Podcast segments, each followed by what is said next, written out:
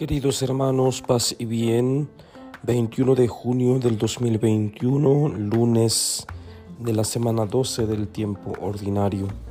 Tenemos la fiesta, memoria de San Luis Gonzaga y el Evangelio según San Mateo.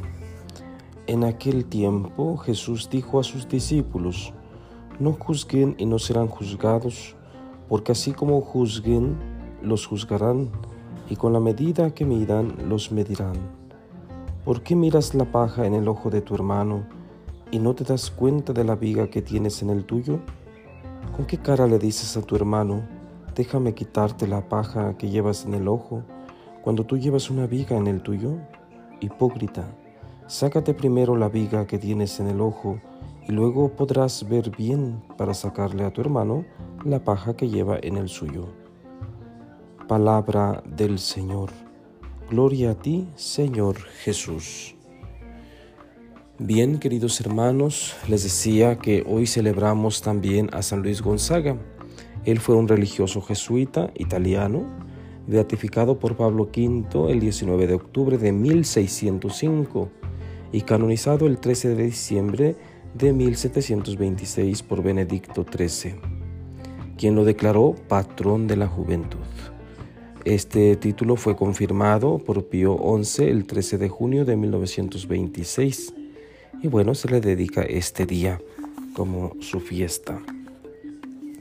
Bien, queridos hermanos, el texto del Evangelio que se nos presenta el día de hoy, tomado del Evangelio de San Mateo, viene a continuar con los parámetros, los lineamientos dados por Jesús para ser su discípulo.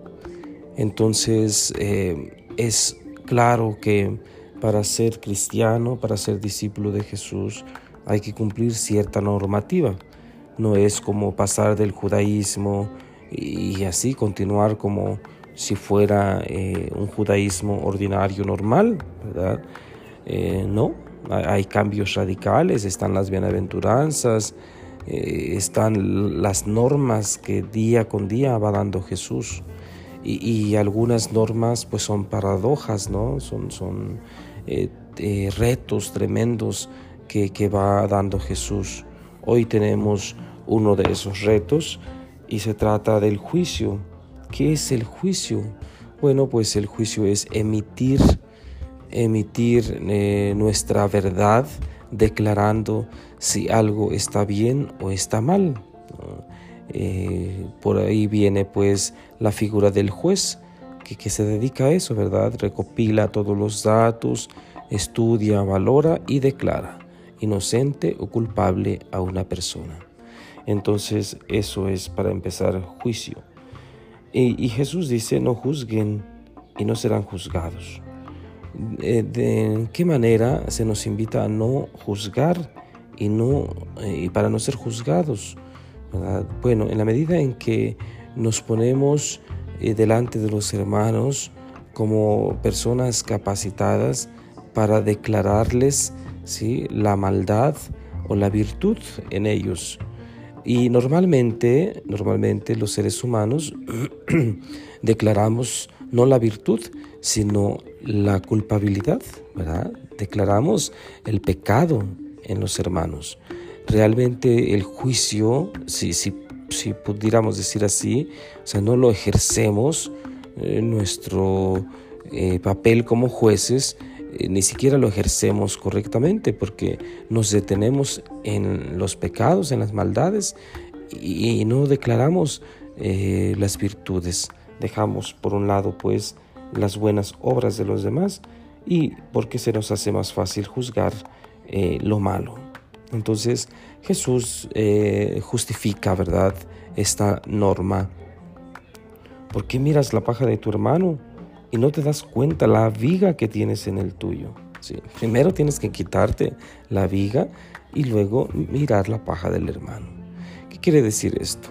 Bueno, que nos detenemos en pequeñeces, nos detenemos en actitudes eh, a veces muy humanas de nuestros hermanos, y, no nos damos cuenta lo que traemos en el nuestro, o sea, nuestros ojos, todas las maldades y todas las debilidades que también nos aquejan. Porque es obvio que tenemos debilidades, que tenemos pecados, solo que, que algunos de ellos no los hemos hecho conscientes, ¿verdad? No nos damos cuenta que estamos en esos pecados. Creo que la, el peor pecado eh, que pudiéramos tener es no darnos cuenta o no querer darnos cuenta que estamos en el pecado. Pues bien, Jesús hoy nos invita a autentificar nuestra fe, a autentificar nuestras relaciones entre los hermanos, de modo que podamos vivir en paz, podamos vivir eh, unidos como hermanos. Este mensaje queda muy apropiado para nuestros tiempos, en donde eh, rifa la división, rifa el poder, la riqueza y que causan pues eh, terribles tensiones entre nosotros los, los hermanos.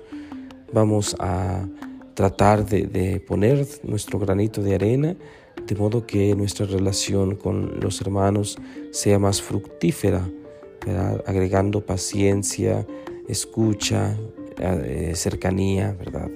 Que el Señor pues nos ayude a mantenernos firmes en este nuevo mandato que Él quiere que cumplamos y que se va a notar en la medida en que eh, nosotros cumplamos esto, nuestra vida cristiana, nuestra vida discipular.